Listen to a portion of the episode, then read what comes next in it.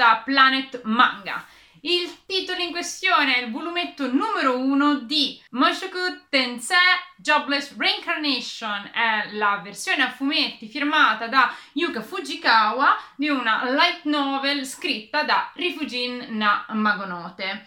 Questo è un titolo piuttosto noto anche perché all'inizio di quest'anno, a gennaio, è uscito, um, uscì l'anteprima a gennaio della serie animata tratta da questo fumetto una serie animata che ha riscosso un grande successo, soprattutto per la qualità delle sue animazioni. Infatti, questo nome mi era giunto non nuovo, nonostante io non sia una fan del genere, proprio perché eh, ricordavo dei commenti positivi alle animazioni di questa edizione animata.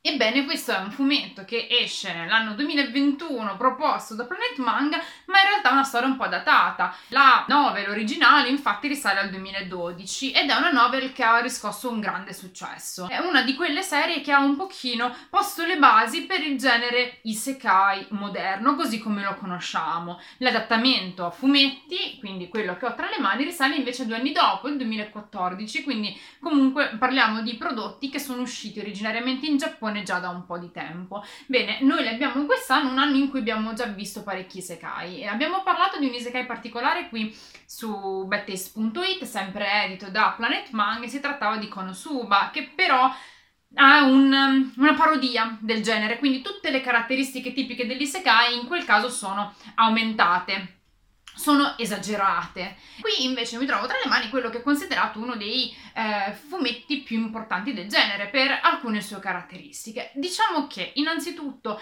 eh, breve ripassino di che cos'è il genere Isekai, nonostante lo sappiamo tutti perché è super famoso e ne sono usciti tantissimi, soprattutto nell'ultimo periodo, è sempre un Isekai uno dietro l'altro, ma eh, si tratta di uh, un genere di manga che vede un protagonista, spesso un Hikikomori o comunque un ragazzo che si trova ai margini della società perché non riesce ad inserirsi, a cui succede qualcosa.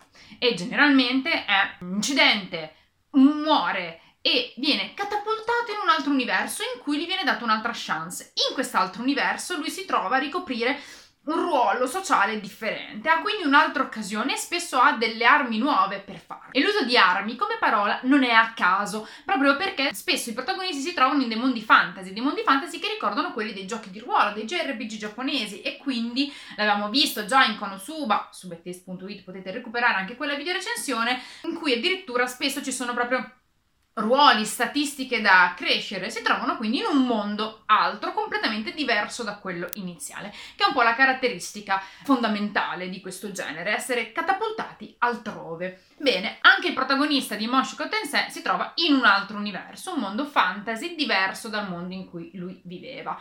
Il protagonista della storia è un 34enne, lo vediamo nelle prime pagine di questo volume, chiuso nella sua stanza, è un Ikikomori, non ha un lavoro, non esce dalla sua camera, non esce neanche il giorno del funerale dei suoi genitori.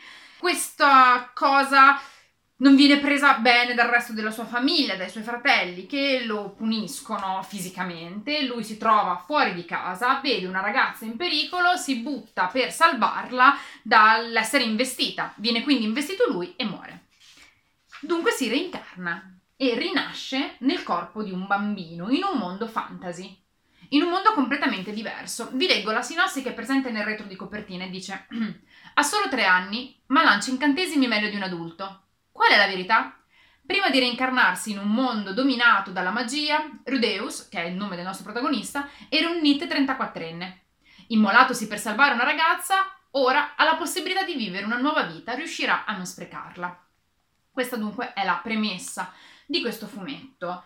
E ehm, diciamo che da un certo punto di vista il genere Isekai mi ha mancata completamente. Io non sono in target, non ne trovo divertente alcune caratteristiche, ma generalmente non è un um, tipo di fumetto che ha un grande appeal nei miei confronti. E voglio subito iniziare dicendovi quello che non mi è piaciuto di eh, questo fumetto in particolare, ed è il fatto che questo protagonista, che è un 34enne NIT, eh, pervertito che se ne sta chiuso nella sua stanza, perché queste sono le caratteristiche che ci vengono date. Tra l'altro, nell'anime mi sembra molto più crudo. Non so come sia la novel originale, ma nell'anime è molto più esplicito il modo in cui viene raccontato anche il suo trascorso rispetto a quanto non avvenga nel primo volumetto del manga. Però, insomma, è un eh, personaggio con queste caratteristiche che lui si porta dietro nel corpo di un bambino.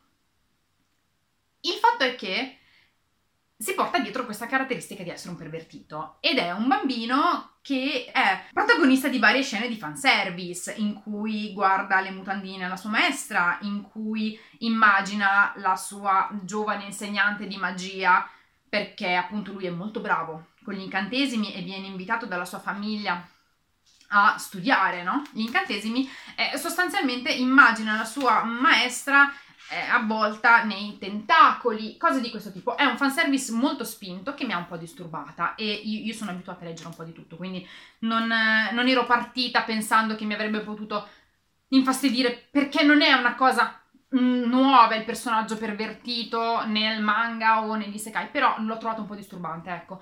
E ho tra l'altro letto, andando appunto a cercare qualche informazione su questa serie che eh, l'autore originale della novel si è preso un po' di critiche questo, per questa caratteristica da parte del fan occidentale. Ha poi appunto risposto dicendo che il fatto che lui sia un pervertito è perché il suo protagonista all'interno del mondo di Sekai si porta dietro tutto quello che era.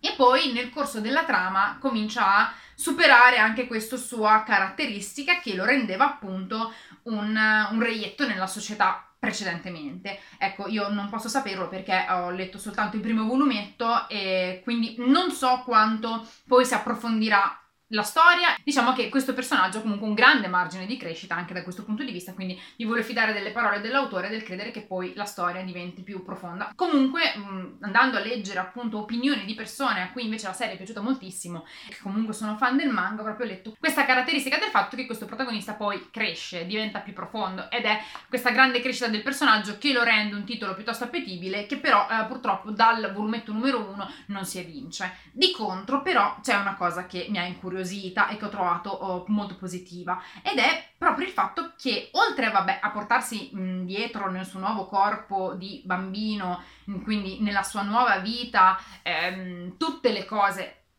le sue caratteristiche del passato, il protagonista si porta dietro anche i suoi traumi. E questo ha un suo perché, per il fatto che il saltare in un mondo nuovo, l'avere una nuova chance, e quindi anche una nuova attitude, perché lo vediamo fin dal principio che lui da l'inetto, trappola di se stesso e trappola della sua casa, diventa un bambino che vuole imparare sempre di più, che si butta, che vuole sfruttare i suoi pregi, no? Lo vediamo però avere anche quel, ciò che di negativo si portava da prima. E al di là di questo elemento del pervertito che è un po' quello che come vi dicevo non mi è piaciuto si porta dietro anche la sua ansia sociale si porta dietro la sua difficoltà ad uscire dal giardino di casa e lo vediamo fin da subito rivivere i traumi della sua precedente vita nel momento in cui deve fare una cosa semplicissima per il suo nuovo se stesso, in teoria, cioè uscire dal giardino. E lo vediamo invece vivere i flashback di quella vita da emarginato, da vittima di violenza e bullismo estremo. Lui ha questi flash della vita passata che lo fanno di nuovo bloccare lì dove era bloccato precedentemente. Ma grazie a questa sua nuova attitudine personale, a questa sua nuova spinta nel tentativo di migliorarsi, in realtà appunto nel nuovo mondo fantasy in cui si è calato, si impegna a cercare di migliorarsi come individuo. È sostanzialmente la storia di una seconda chance, che è ciò che caratterizza gran parte dei eh, manga di tipo isekai. In questo caso, appunto, diciamo che dal punto di vista grafico anche eh, questo fumetto si inserisce perfettamente nello stile del genere, le tavole sono molto pulite, la concentrazione maggiore è quella rivolta al design dei personaggi, a appunto i personaggi loro stessi, gli sfondi sono un po', un po meno curati, ma è sicuramente un fumetto dal punto di vista grafico molto gradevole. Come vi dicevo c'è una dose piuttosto massiccia di fanservice già da questo primo volumetto e un'altra caratteristica che lo inserisce perfettamente all'interno del genere Isekai sono i suoi cliché. Ecco, bisogna però tenere a mente, come vi menzionavo poco fa durante questa video recensione, che questo però è un manga e una storia originale uscita tra 2012 e 2014 e quindi se sfogliando questo volume trovate delle caratteristiche o dei cliché che sono già stati eh, letti in altri manga di Sekai, anche perché questo non è un'uscita recente, ma è un'uscita un pochino più datata e per cui porta con sé quelle caratteristiche che poi sono state riprese dai manga isekai successivi. Per i fan di questo genere qui potrebbe essere una buona occasione andare a recuperare quella che è una delle serie in Giappone considerate tra i capisaldi del genere, tra quelle che hanno di più ispirato quello che è considerato il genere isekai contemporaneo. Io vi ringrazio per aver guardato questa video recensione e come al solito vi do appuntamento alla prossima. Ciao, Bad Taste!